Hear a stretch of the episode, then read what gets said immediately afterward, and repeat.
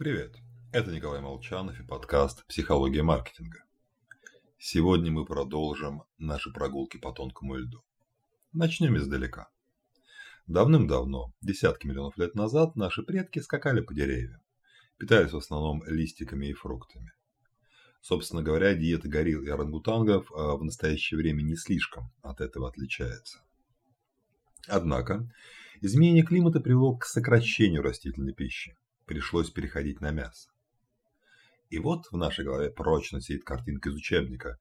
Завернутые в шкуры люди, потрясая копьями, гонят мамонта к обрыву. Так-то оно так. Только в те времена, когда наши предшественники стали есть мясо, рост у них был примерно с пятилетнего ребенка. Да и зубки мелковаты.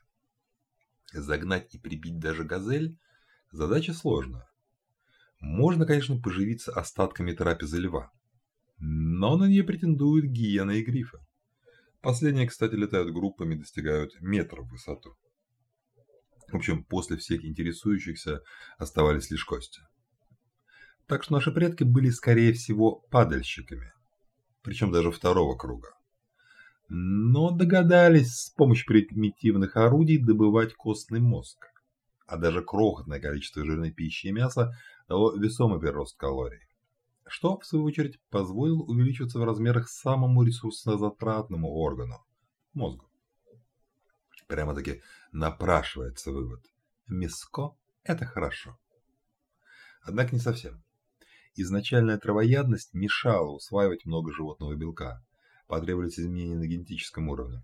Появились аполипопроте... аполипопротеины, чистящие кровь от жирных соединений. Но одновременно они же стали дополнительным фактором риска болезни Альцгеймера, деменции и инсульта. Так что сегодня, первого ноября, в Международный день вегана, я решительно воздерживаюсь от каких-либо выводов в данном посте. С вами был Николай Молчанов и подкаст «Психология маркетинга».